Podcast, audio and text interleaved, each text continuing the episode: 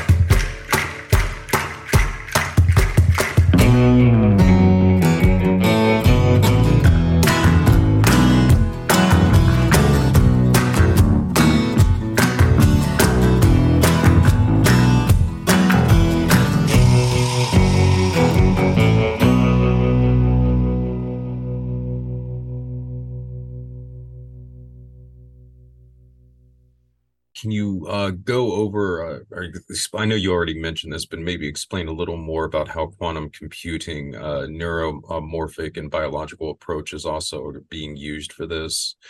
Because uh, I don't know if everybody necessarily, well, a lot of people understand a bit about quantum computing, but neuromorphic and biological um, approaches. Oh, yeah. Well, it's rather arcane, to put it mildly. And, uh, but there have been uh, tangible results. It's just a question of which will uh, which will actually lead to real world practical applications in our lifetime. Well, the one that we're all most familiar with is quantum computing, which has been around for probably well over 20 years by now and uh, has had uh, huge amounts of money and effort poured into it, and yet they still have not uh, fully uh, mitigated the uh, noise and error correction problem. Uh, and that's that's a big sticking point.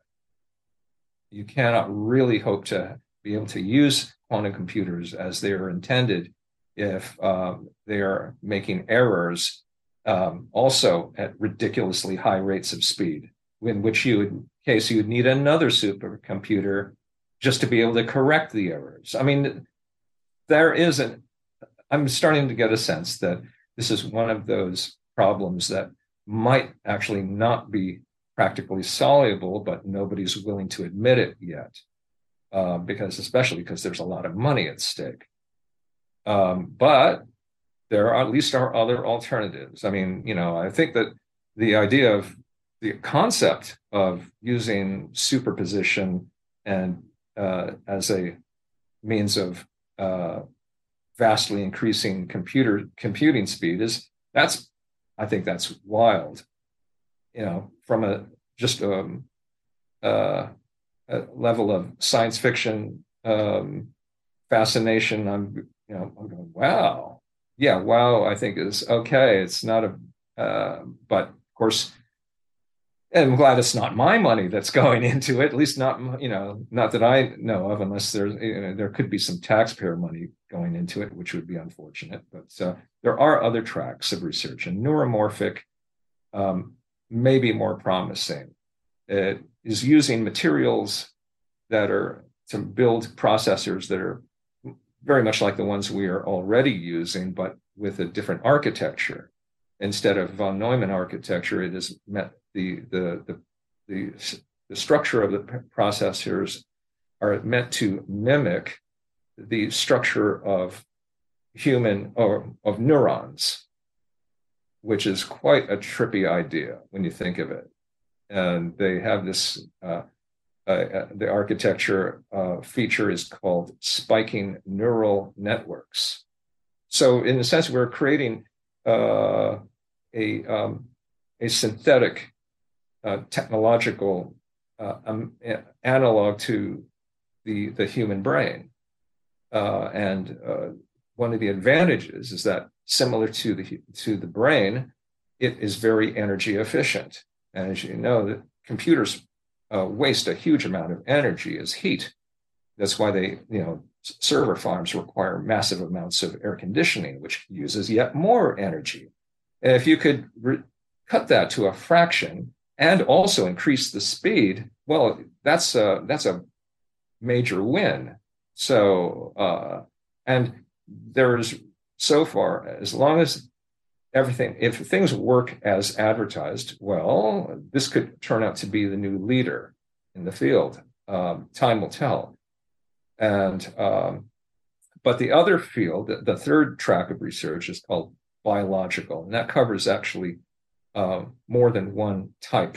Okay, because we're talking about uh, processors that utilize biological materials rather than silicon, for instance, uh, or or metals. You know, the uh, so one of the possible um, versions would be using DNA molecules, to, uh, because after all, DNA has its own code. After all, the genetic code. Well, you could use uh, you could make a processor containing uh, DNA molecules and uh, let me see if I can. Now, of course, when you hear uh, some of the um, the claims, you can. I could not. I wouldn't blame you for being skeptical. It's just a matter of can someone actually show us? Well, they're working on it. So here's an example here. Um, more than 10 trillion DNA molecules can fit into an area no larger than one cubic centimeter. With this small amount of DNA, I'm reading here, um, with this small amount of DNA, a computer would be able to hold 10 terabytes of data and perform 10 trillion calculations at a time. By adding more DNA, more calculations could be performed. So that's one example. Now, another example is uh, where they are creating processors uh, uh, using slime mold or uh, leech neurons. I mean, this is experimental, of course, uh, so just to prove the concept. Um, so we've already got a slime mold processor that can perform complex mathematical uh, computations, and uh, and it, it's and and get this the the leech neuron processor is capable of forming new synaptic connections. So as it's literally as it's you could say it's learning, it's building synaptic connections the way a, a brain would. So that's it's very uh, God. That's it's kind of Cronenberg, really. I mean, to think of it. I don't know if did you ever see the movie eXistenZ?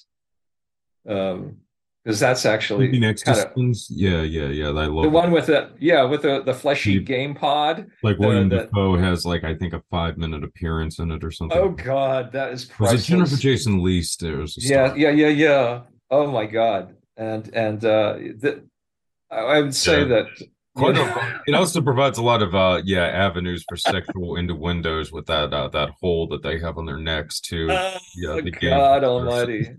Oh yeah, yeah, yeah. I, I tell you, um, I sometimes uh, there's a thing about uh, science fiction has a way of being prophetic, and sometimes that can be a little creepy, you know, especially if you're the writer. And uh, I myself am in that position right now because of the screenplay that I wrote, Epiphany, back in 2016. And I didn't know half of uh, the stuff that I'm telling you today. I I don't know if it simply wasn't even available on the internet at that time or what, but because I had predicted in the screenplay a 3D computer simulation, a functional computer simulation, which would then be used by a scientist at UC Berkeley to design a new psychedelic drug, which would then be tested in electronic form on the uh, 3D brain simulator before it was used on humans. Now, that's just, just that scenario, and realizing that this kind of research is in progress right now is, I just, I'm, I'm kind of blown away. Just, and, uh, you know, um, we, I mean, a lot of us will, will say we're already living in an episode of Black Mirror. You know, we're already living in cyberpunk dystopia. And, but, uh, it does make me sometimes question the nature of reality when I'm looking at, geez, you know, uh, I honestly, I'm, I'm wondering, is am I'm gonna should I be careful about the things I imagine or something because. Um, and the, the, the, story I'm working on right now, The Reality Benders, has to do with, well, it's a kind of a prequel, you might say, to Epiphany, where uh, the main character is a uh, Viet, uh, not a Vietnam, but a more like a war on terror veteran who is um, suffering from serious PTSD and he's suicidal, but he and he goes to Burning Man, which is ironic because Burning Man was in the news just recently, um, and hoping for some kind of relief or healing or some kind of salvation.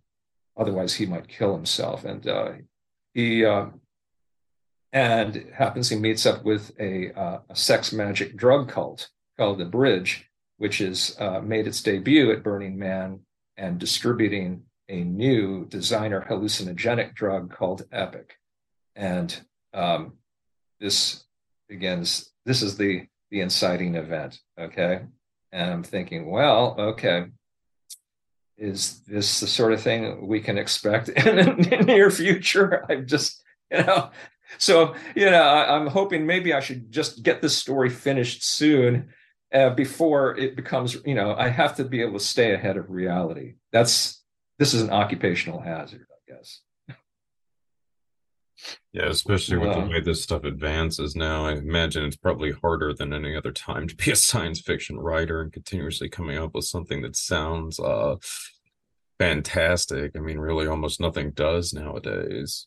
yes, yes. Well, um, I'm I'm definitely uh, the uh, I feel like I'm following in, the footsteps of Philip K. Dick, who um, famously um, dealt with alternative realities and uh, the and really that is kind of the uh, ex- exploring the very limits of uh, the the worldview within what I would consider a materialist paradigm, because, as you know, science fiction uh, by default tends to be coming from a materialist uh, perspective, and that is why it, you know it is very enamored with science and technology, and it would be. It, seems that uh, um, because we live in a a more secularized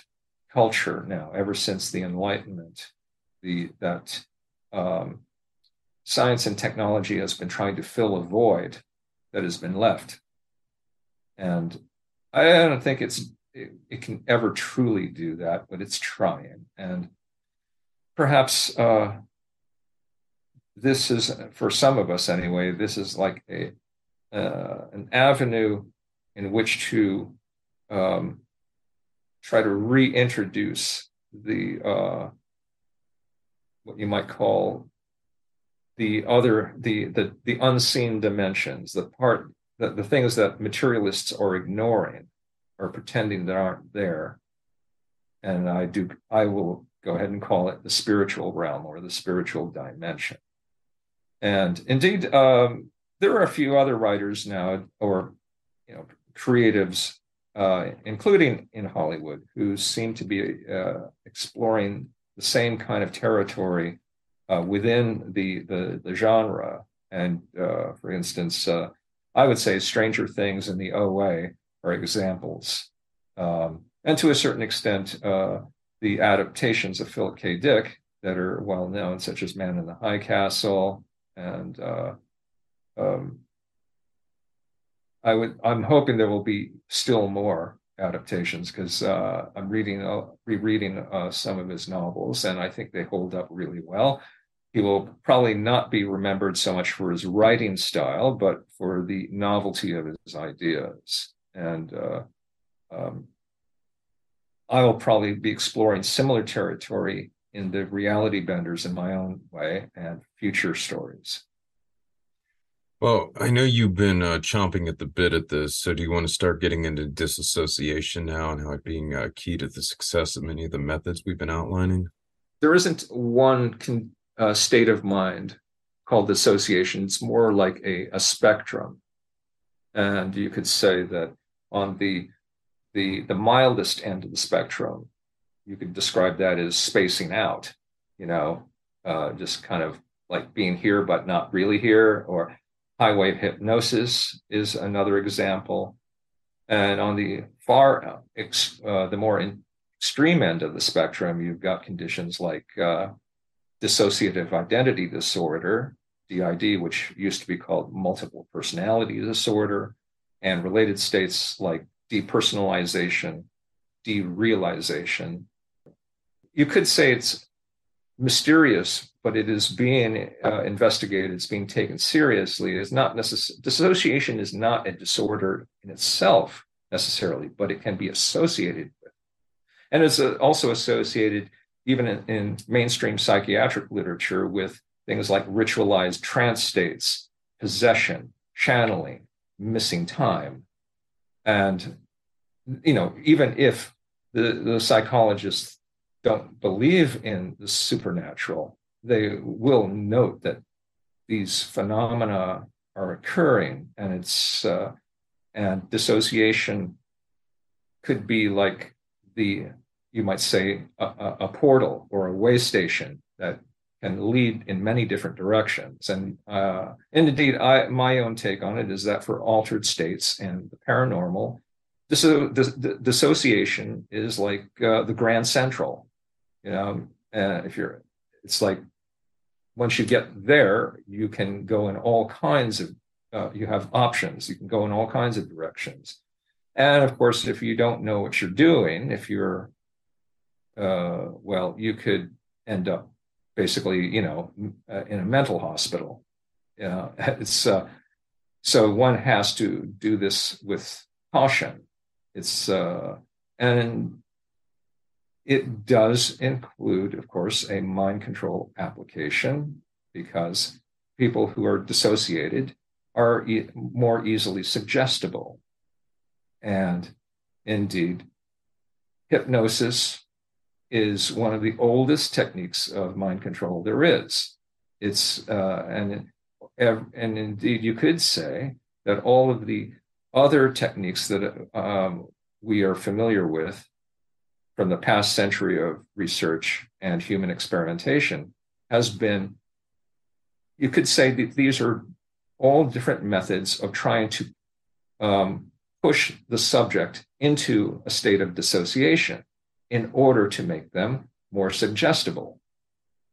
Now, of course, there could yet be yet other uh, uh, experiments, which unfortunately I cannot confirm, but uh, wouldn't be surprised if people had or have been experimenting with dissociation specifically to enhance paranormal abilities or even you know um, enhancing magic if one believes in magic to uh, alter probabilities to actually change the fabric of reality which i know this sounds like pretty way out but then again as i recall there were people, at least somebody wrote documents uh, that were later declassified, where you got the feeling that somebody at the CIA was taking this stuff seriously.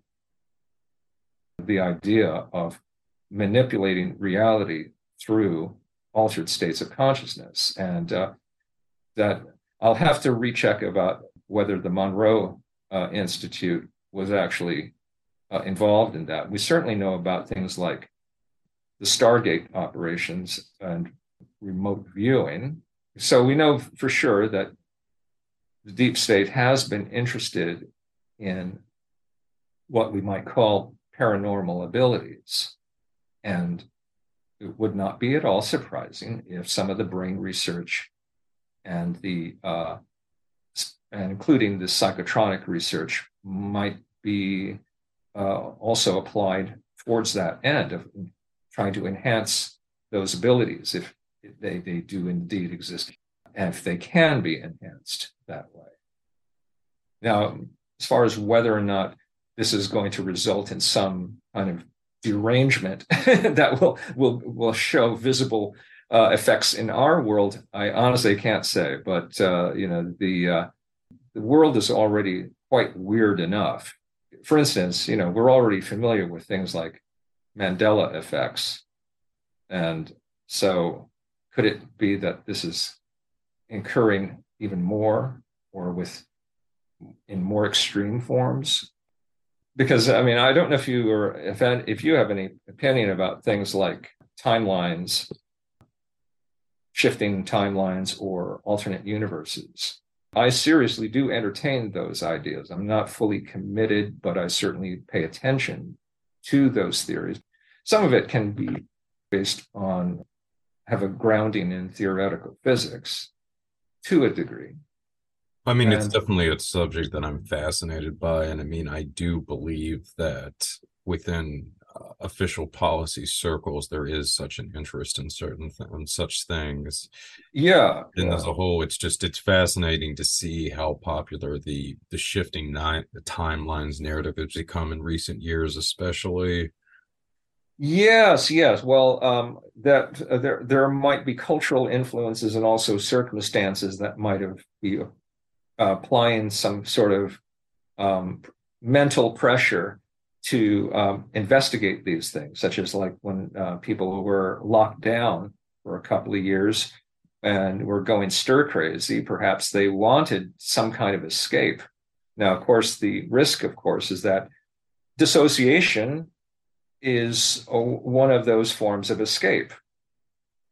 So, whether or not people are actually doing things like reality shifting, or if they're simply deluding themselves, which, of course, people deluding themselves en masse could have you know some utility in some larger agenda you know? I mean if you you know certainly there's a uh, as far as uh, creating uh, a confused and distracted and malleable population perhaps encouraging delusion would be would fit the bill. But uh, uh, i'm not going to rule out the possibility that people could actually, let's say, shift out of consensus uh, the, the, the our present circumstances but i don't know if anybody can truly either can prove it or that it can be made a permanent first first person condition uh, because after all people probably sooner or later come back you know? I mean i don't know anybody who just goes away and they just stay they they're they're actually gone although like I said, some people will probably could probably end up in the mental hospital if they're not careful. Even regardless of what kind of psyops they're going to spring on us in whatever sequence, uh, I do think in the long run, they, meaning the so-called masters of the world, uh, the owning class, I think they will fail simply because they're coming. Their their their whole their whole worldview is erroneous well, on that note, let's get into some of the trends in pop culture that seem to be reinforcing some of these methods. Uh, just to, for instance, the second season of Hellier, uh, at one point, mm-hmm. hypnosis is used to convince someone that they've experienced an alien abduction. Elsewhere, the uh, the good old god Helmet makes a cameo uh, and is essentially used to contact forces uh, that are supposedly driving the Newkirks in their investigation. So, while never and stated the show strongly implies that the supernatural can be induced via technology while in a disassociative state. So, mm. take on that? Yeah, I had I've only heard about Hellier. I have not actually watched it. However, uh, you mentioned that, uh, and I looked up the uh, what their use of the God helmet, and apparently this was controversial because it's not. I'm sure it was not the uh, the way that the inventors had intended. Would you say? you know, as far as they took some rather some liberties with it, as far as what uh, what its effects were. I mean, you could spell it out for me because I haven't seen that episode. Well, you could say they took some liberties in general with some of the stuff. I mean, the um the induced alien abduction experience by hypnosis, especially. Mm-hmm. Mm-hmm. Rather chilling because I believe the guy uh, who they did this to was still experiencing effects from it for years and years afterwards because they had implanted the hypnotic suggestion in his mind that he actually had been abducted. So mm-hmm. um, there does seem to be, and of course, they totally ignore the fact that a lot of this stuff did have a basis in experiments done under things like artichoke and MK Ultra. So mm-hmm. interesting how these techniques are being presented in sort of a benevolent fashion in a show like this. Um, yeah, yeah. Well, sir, now it's an interesting thing when you're dealing with any kind of product of Hollywood of, you know, trying to discern the intentions of the writers or, or the showrunners. Um, are they attempting to to warn us about potentials or, you know, re- reveal things that have already taken place um, or are you know they uh, trying to demoralize us? Because after all that's one of the possible effects uh, even though it might still seem like entertainment you know we um, it could be even a combination. Uh, now as far as could theoretically could a not the god helmet but some version of it could it be used to create um, complete experiences that have these elements in it, where you could actually, in a sense, let's say um, a very specific type of vision, a, a, a specific, let's say, um, scripted or choreographed experience, uh, the one of your that you have selected for this particular occasion.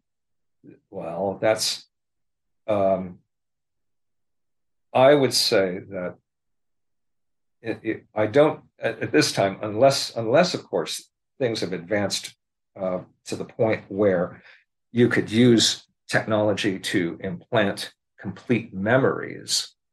And that's a that's a tall order because it would involve uh, being able to actually, um, if you let's say just a theoretical here, using an entrainment device uh, that can um, sync up with uh, brain waves and then and then sort of telegraph a particular vision into someone's mind, which they would then take as their own, meaning they would uh, just like you, you know, you don't question a dream while the dream is happening.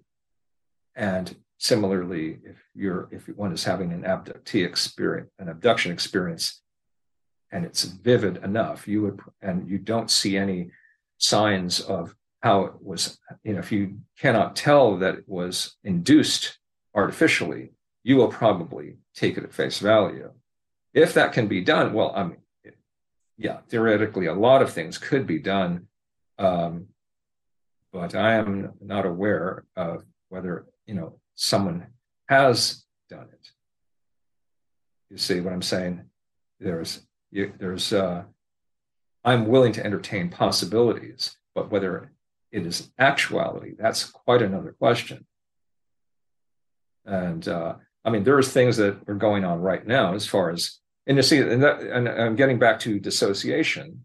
There's one thing you could do is combine either um, drugs or technology or both to make to drive someone into a state of deep dissociation, and then you would practice a kind of hypnosis upon them to implant a vision, which they would then take as their own. Perhaps one popular entertainment version of that might be Inception.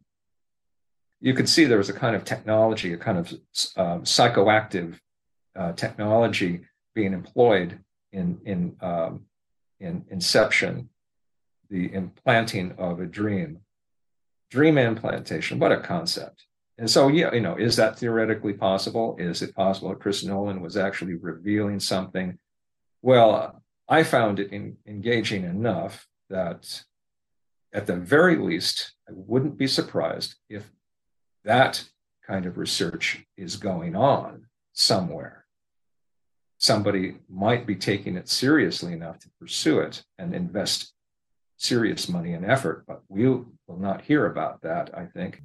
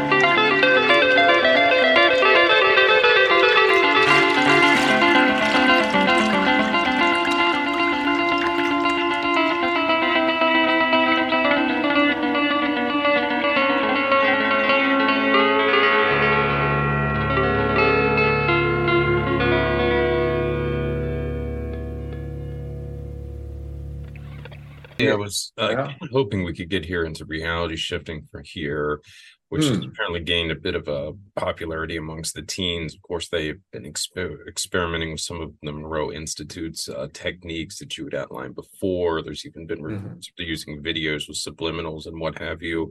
I mean, I mm-hmm. bring this up because it seems like, in general, there's just been this thread or this trend through pop culture, through some of these uh, kind of trendy things that the kids are getting into to try and I think normalize disassociation, even make it chic, something that's desirable to try to do to yourself. Uh, it's mm. kind of an unsettling development. So, I mean, first, I mean, yeah, see reality shifting kind of playing into that with teens.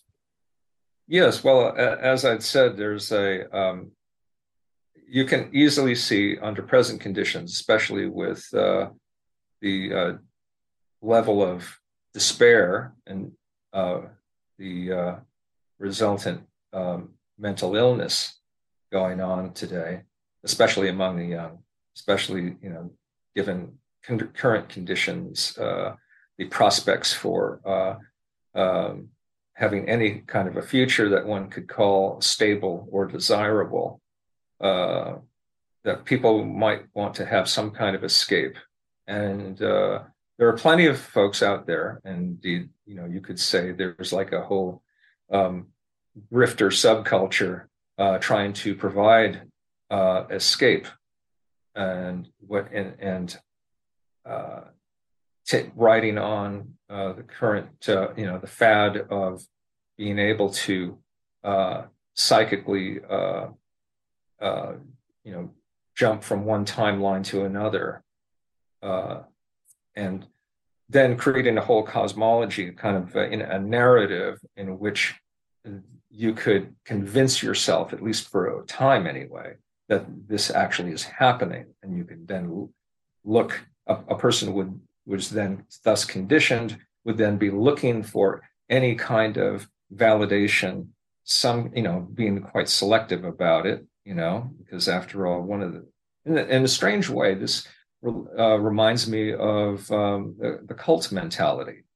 You know as i mentioned earlier that um, and i would say that uh, cult research is absolutely uh, essential to understand you know uh, mind control applied in groups or and also in addition in movements because after all this is there is a kind of group think that it sets in in any time you've got new ideas floating around and then there's some what you know may, either the there is a it seems spontaneous and unorganized or there's actual organizations attempting to promote whatever the new thing is.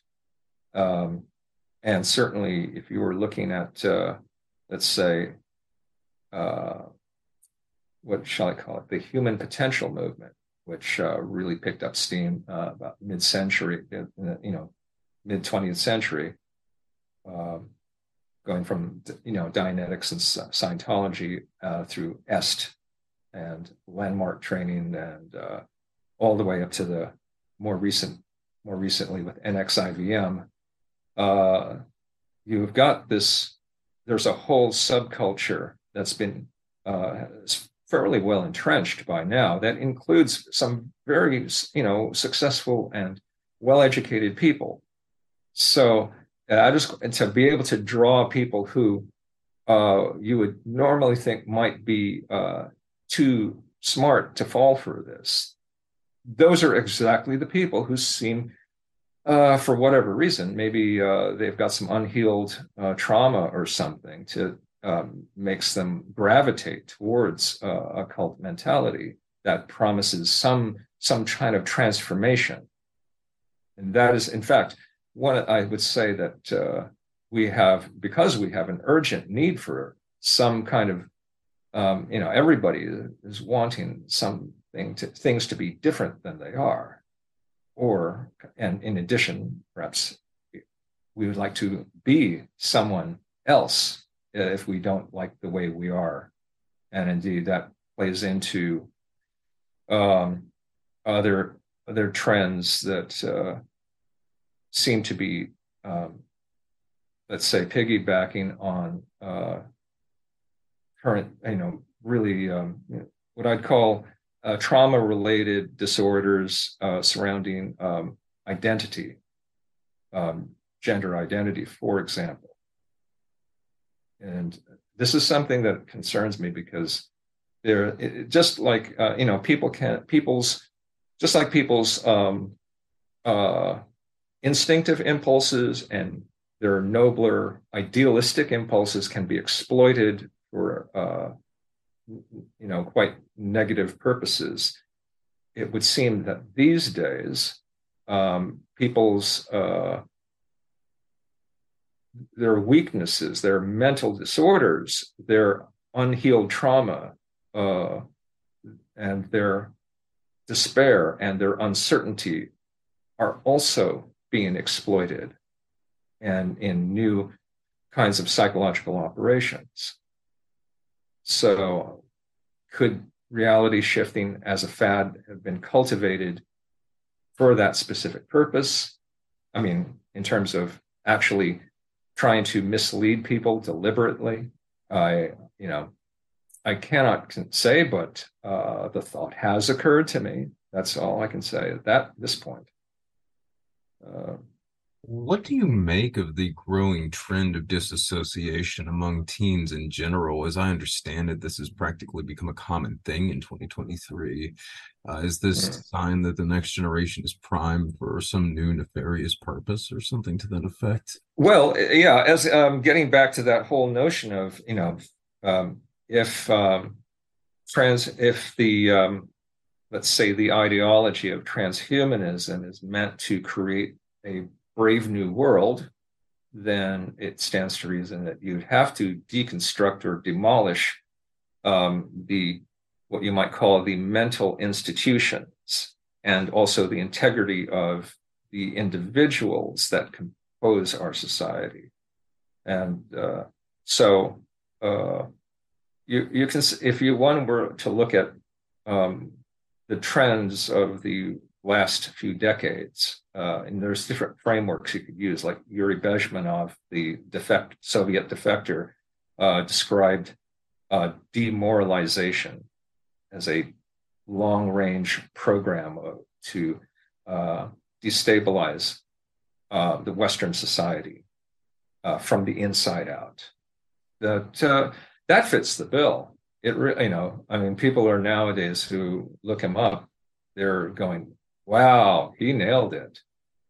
And of course, there's the other way of, and one of the ways you could also frame it is that uh, that uh, if you're trying to create the MK society, as I described it, a kind of the, or the Brave New World, as Aldous, Huxley had described it in his book, uh, that uh, um, then you would need to, in a sense, create the new man, the kind of citizen or the, the raw material to create that kind of uh, uh, stratified, mind controlled, revolution proof, um, superficially happy uh, tyranny.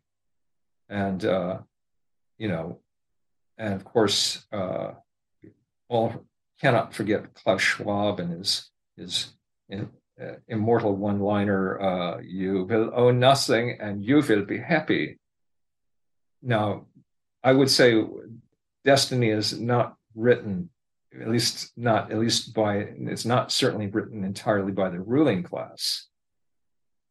Because, after all, events unfold as they're unfolding right now person to person encounters, our, our ability to communicate, the, the, the things that we create, all of the, you know, all human activities add up to the, the, the future we ultimately get. So the fact that we're having this conversation could already, in its own way, be tilting the probability plane, you know, in a different direction we can only hope. I mean, yeah, mind, yeah. it's it's an especially concern with uh, the generation Z and younger. I mean, I don't mean mm-hmm. keep mm-hmm. harping on this, but I was kind of struck by uh, the statement you know you had made earlier uh, about people not being especially enthusiastic about having some kind of you know computer implanted into their brain where they could surf the internet. And I agree for people from our generation, um, you know, that does sound horrendous. But when mm-hmm. you look at a lot of the kids growing up, I mean, they've been around these devices uh, their entire lives. And I mean, I've had, mm-hmm. I mean, one example of this I've told before, but uh, my housekeeper one time brought her kid over um, when she was uh, doing some cleaning at one point, and the kid just basically was freaking out because I don't have like a video game console or anything around here. Uh, you know, he just mm-hmm. wasn't really able to even be you know just to sort of sit down and talk or something like that because he's so primed to having some kind of like ipad or video uh, device uh-huh. or something there with him constantly so i mean these kids they're yeah. they're constantly jacked into the internet to video games to all this other stuff uh, I mean, and if anything, I think a lot of them, it's difficult for them to even interact in the real world increasingly for adults. So I I just see a huge divide emerging from that. I think that we tend to take for granted. I mean, I know everybody always sort of wonders about the younger generation, but I think in this case we tend to take for granted that the world that we grew up in is very different than what kids experience today. And I mean that in the sense that we grew up prior to the internet becoming omnipresent. We appreciate the joys of being offline, of being disconnected, of having privacy. Mm-hmm. Kids, especially those who grew up or were born after 9-11, they've been, you know, not they've been bombarded with constant, you know, social media, with the web, everything their entire lives, along with the surveillance state, the police mm-hmm. state they really don't know a world other than this to boot. Mm-hmm. And I mm-hmm. think that this is very profound and something that I think that we tend to rationalize away because you know you know as I was kind of getting at before people always sort of point at the let's just say the boomers for example how the silent generation the greatest generation thought that they were going to doom the country with their radicalism and then they didn't quite end up being that extreme but I think it's a whole new ball game now in terms of how people are growing up. I mean, it's really as a profound of trans uh, transformation of society that yeah. we've experienced really since the Industrial Revolution, uh, kind of going back to the Westphalian Peace or something like that. It's a very different world that we're going towards that we don't necessarily have as firm a precedent for as we maybe did in prior uh, changings of the guard, so to speak, when it came to the generations. I mean, how do you feel about that? Yeah, well, I can see, I can see the scenario that, and in fact, I could even embellish it further as far as um, how uh, if one were com- or um, thinking like um, let's say uh, one of the psychos in charge. That's the one of the phrases I would use for uh, the people who are if they're trying to choreograph a uh, a uh, transformation, uh, a radical transformation that basically ends the means the end of this civilization and the beginning and building a completely different one in its place. Well, yeah, there there could be all kinds of things happening that, uh, like you know, a huge die off, and certainly people have been entertaining that idea of, you know, imagine if the majority of the world's population just died, and then there would be some few left over that would then be scooped up and maybe put into a kind of very uh, controlled environment. You know, the whole um, uh, the domed city scenario, you might say, of uh, future dystopia. But you know, I'm I'm hesitant about uh, projecting very far because, for one thing, uh, it's simply a truism that uh, life is filled with the unexpected and the best laid plans, as they say. You know, I have very my strong intuition and is that things won't turn out according to anybody's plan, which is uh, and of course we uh, you know future generations may uh, be at a disadvantage in terms of uh, if they are left high and dry and having to uh, problem solve uh, uh, in in very dire circumstances, they might not be very well equipped. My own and um, my own hope is that uh, those who are uh, raising kids now to adulthood will hopefully guide them in towards uh, uh, occupations that will give them practical, real world skills and bring them more in touch with um, how things are done, how things have been made, because we might have to, you know, become much more self-sufficient in in the future, uh, and or at least our descendants might. And um, so, yeah, there's now. I mean, I'm looking at things, of course, from the perspective of an urban dweller here on in San Francisco. Still, even despite its present condition, still a relatively privileged place in the world.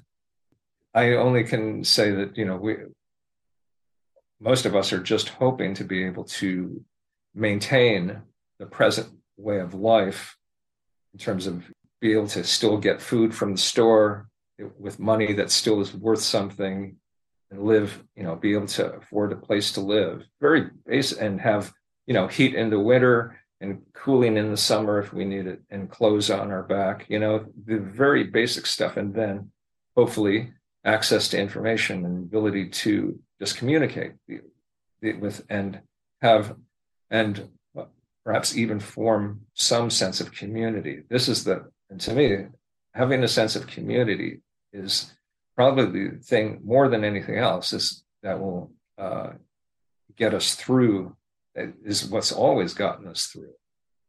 Um, that's the very thing, of course, which is uh, which seems to be threatened, and is in fact seems to have disappeared in large parts of uh, this country, at least in the first world. It seems to be um, becoming a receding memory, and but it's not gone. It certainly, and indeed, as people start making you know uh, decisions on their own to go and live in different places.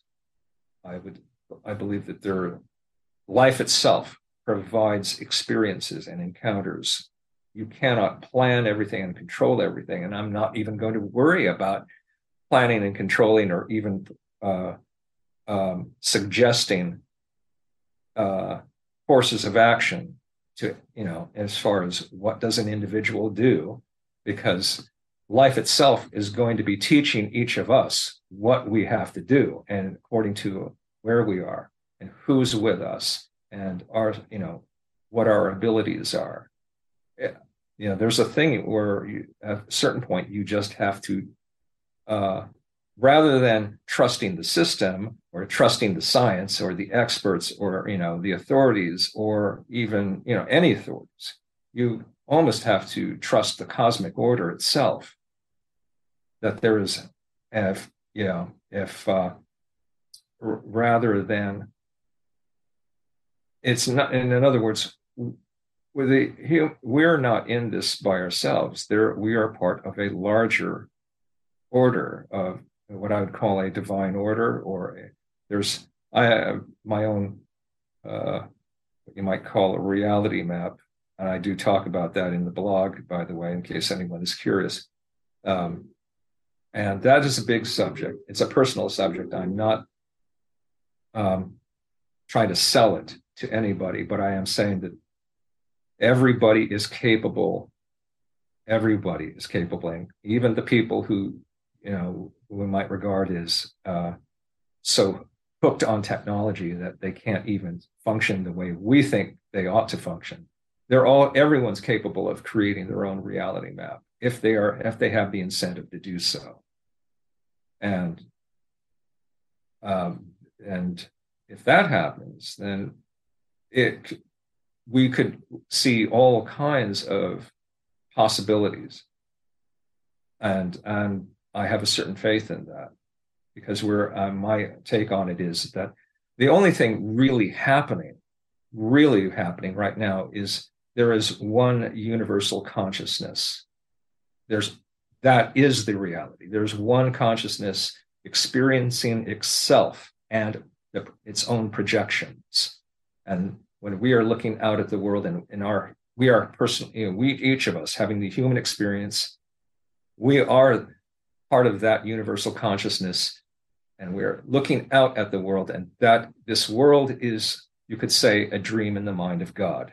We are the, the universe that we live in could be called the interior of the mind of god. And i know that sounds like rather poetic language to try to respond to you but that that is the lar- largest context at least uh, that i'm putting into words at the moment so I, I think that's about all I can say at the moment about that subject.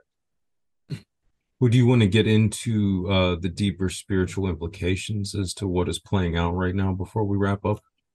Well, um, you know, as far as the cosmology uh, explain that has explanatory power about why we seem to we're in the situation we are, because after all, I can you know I can perfectly understand why uh, some might view this this uh, world we're in as a kind of trap, as a kind of escape room that we have to find our way out of, um, or we could view it as something that is a a, a a battle, you might say, a long, long war of powers and principalities. I don't know if you if you've grown up in a in a uh, Christian tradition, you know kind of what I'm referring to. Right? Uh, oh yeah, uh, yeah. Do you want to yeah. like unpack that though for some of the listeners?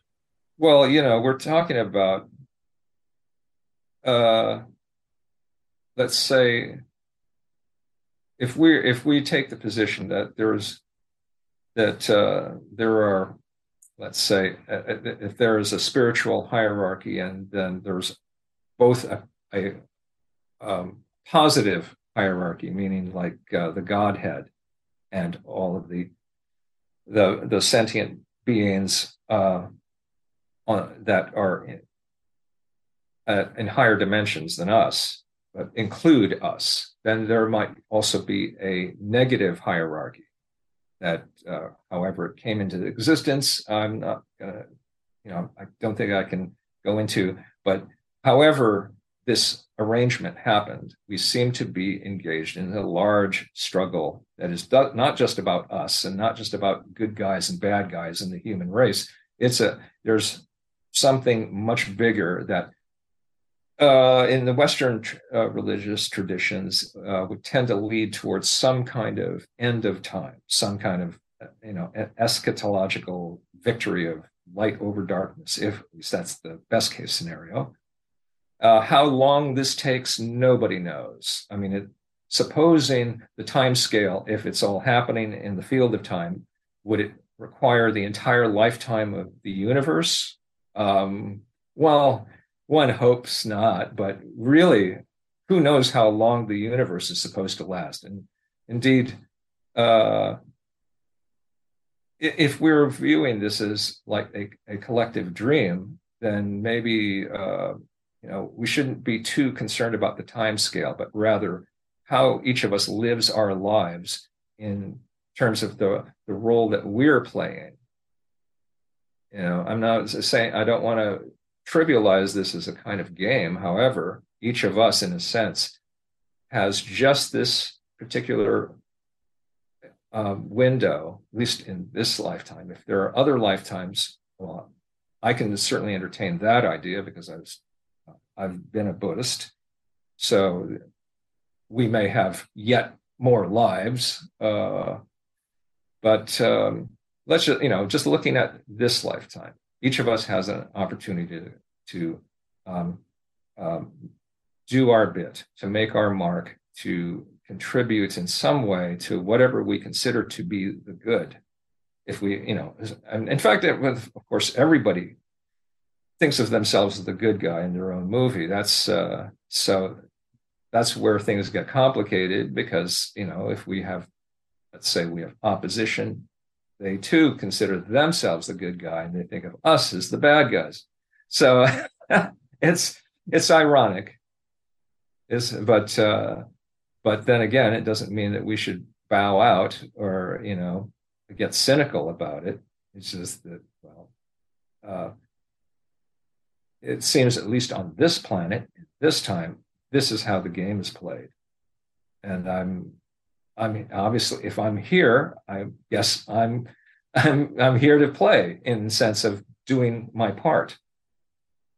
And uh, um, and then I'm after I die, if whether I continue in some form or not, well, I think that I'll just have to let future generations on this planet uh, continue as best they can for whatever whatever is motivating them, whichever side they want to be on. If we're talking about sides, um, you know, I know that right now we have a, a one of the issues that's going on is uh, uh, kind of political and social fragmentation and polarization, particularly uh, to the point where people can't even really have a proper debate anymore because they're not even on the same page as far as basic axioms about what is real. And um, people are throwing around terms like left and right, like they still mean something. These terms have been completely poisoned, uh,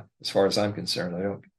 So, you know, one thing's for sure: I don't view uh, politics the way I used to. Uh, it's almost like the whole thing has been converted into a psyop, and uh, I consider terms like right and left like um, uh, that's like uh, those are terms that belong to flatland. You know if you know the term flatland is like imagine a world of two-dimensional beings rather than three-dimensional. Well that's we're we're not really going to solve problems or at least not even apprehend the problems correctly if we're thinking two-dimensionally we have to increase the dimensions i mean people have created uh, an alternative lately to the um, just the single line spectrum of right and left with an extra axis, like you could call that the y-axis of, let's say, libertarian versus authoritarian, and that's an improvement, but that's still not enough. That's still a flat plane, actually. So you have to add another axis at least, and that would be the, the z-axis, in my opinion, would be the spiritual dimension, which has been missing for a long time, but I think that uh, that could be uh, that could help illuminate at least the situation. Uh, and then you can add even more dimensions if you think about dimensional theory. Uh, the time dimension, of course, that's the if you think of that as a, the next spatial dimension. The, think of 4D space time. Well, time is the dimension in which things in three dimensions change. That's important, I think, because we don't assume that one of the things I think one that people make uh, are, are um, can get stuck is in thinking that there is some fixed endpoint, some does that uh, at which point no further change happens or is necessary, and this is probably the one of the reasons why um, ideologies, especially ones that aim towards some kind of utopia, end up turning into dystopia because they're denying the fact that there is life is change. There's cycles of life, certainly, and there are generation and generational changes, and and indeed, over time, things there are mutations and uh, tracks of development that go off in different directions, and you have no idea in advance which ones are going to um, uh, thrive and which ones are going to perish. But life will create these uh, various uh, alternatives all the time, regardless. And um, so then you, if you factor in that t- the time dimension of of the fact that everything changes, then there there may yet be more dimensions beyond that, and that's where it gets a little harder to represent because then we're talking about uh, the unseen dimensions, the ones in which our, you know, what you might call our, our spiritual friends live. Uh, it's it's a bit of a leap, but then again, you know, one of my one of my tasks as a writer is to try to introduce that so that uh, in, at least in, in, in, a way that people can contain in their imaginations. And perhaps then that can act as a stimulus to um, expand consciousness in a way that uh, perhaps um, uh, drugs and technology cannot. And, and hopefully will not be subverted for nefarious purposes. So that's uh, that's an example that's um, and everybody else who has you know uh, you know we all have minds and we all have imaginations and uh, you can come up with your own versions and i'm encouraging people to do so you know that's a it's a very different ethos a different attitude than you know what i'd call a transhumanist uh, ideology because usually when the people are those folks are talking about let's you know seize the Promethean fire and take charge of our evolution and uh, increase our capacities and and uh, merge with technology. They're t- they're, they're using the royal we, so to speak. The assumption is that people who are proposing this are the ones who are going to be controlling that, and that's I'm not on board for for that kind of elitism. I think that if there is something that uh, is, if you know, as far as what is going to save us, that I'm not going to use the phrase like that. I think that's perhaps uh, too grandiose. But what is an alternative is simply that uh, we, uh, in the, you know, in our own way, uh, whether privately or with others. We learn how to, uh, you know, we go within, we become wiser, become more connected, and not, you know, with both with the this uh, this world we live in and the beings in it, but with also the other realms that are beyond 4D space time. That because they are that's definitely there. In fact, I would say that the the vast majority of whatever all that is is is outside of or beyond it's um, beyond 4D space time in the sense that uh, our it's our it's outside of the range of our physical senses. That's that's all it is. Our physical senses are here to apprehend and work with for everything in 4D, and yet the vast it could be that the vast majority of this ecosystem of consciousness is outside is beyond it and i think that our evolution is making connection and learning how to live with those higher dimensions and form relationships with that with and enlarging our context. So anyway, that's that's uh, about it. Uh, I hope that uh, is helpful. I know that people, I know that time and attention is precious, and I hope that everyone listening has uh, found found this worthwhile. It's uh, you know there's so many voices, so many so much content out there, and I you know I, I really hope this makes a difference for you one way or another. Yeah, you've uh, definitely done a great job at unpacking many of these concepts, Wayne. I know it's uh, not easy. These are um, very complex subjects that we've been dealing with here, but uh, very well said, sir. Very well said.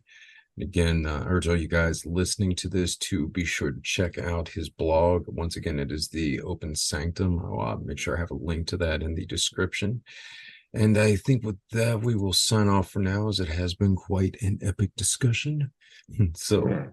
With that, I will say to you guys, as always, thank you for listening and your support, and good night and good luck to you all.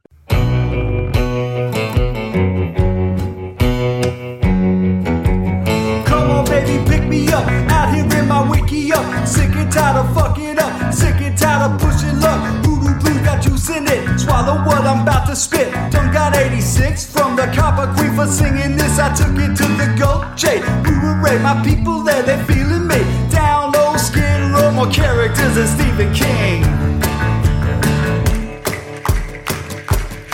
Said I'm just working at the quarry, y'all. I ain't in a hurry, y'all. Come on, baby, pick me up. Out here in my wickiup. Stuck down in this stick. Hut is hot as hell, I tell you what. Put it up and knock it down. Moving on that big route. Come on, mama, jump down. Turn around, do it for me. Stick it out. Say one, two, three, Geronimo. Jump, baby, we gotta go. Hands tied, blindfold. Jump into that battle zone. I said it's time to get the fuck out, cause they done let the wolves out. They're coming with that heat, mama shooting up the street. Mama, fight or flight adrenaline, you feel that little tingle in your feet. Mama, no retreat, mobilize your whole fleet. Hit the street, tell me that you good for it. You want peace, go to war for it. Say one, two, three, Geronimo,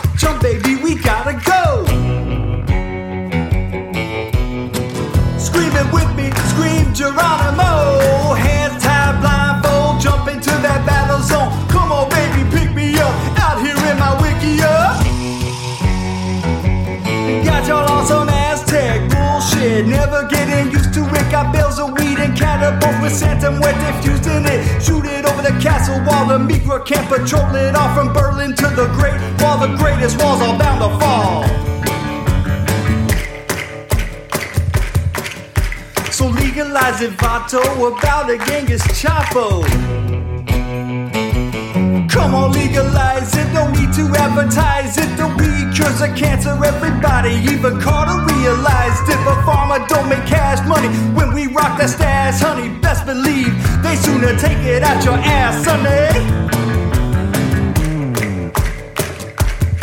Come on, the man ain't getting wealthy with people getting healthy, right?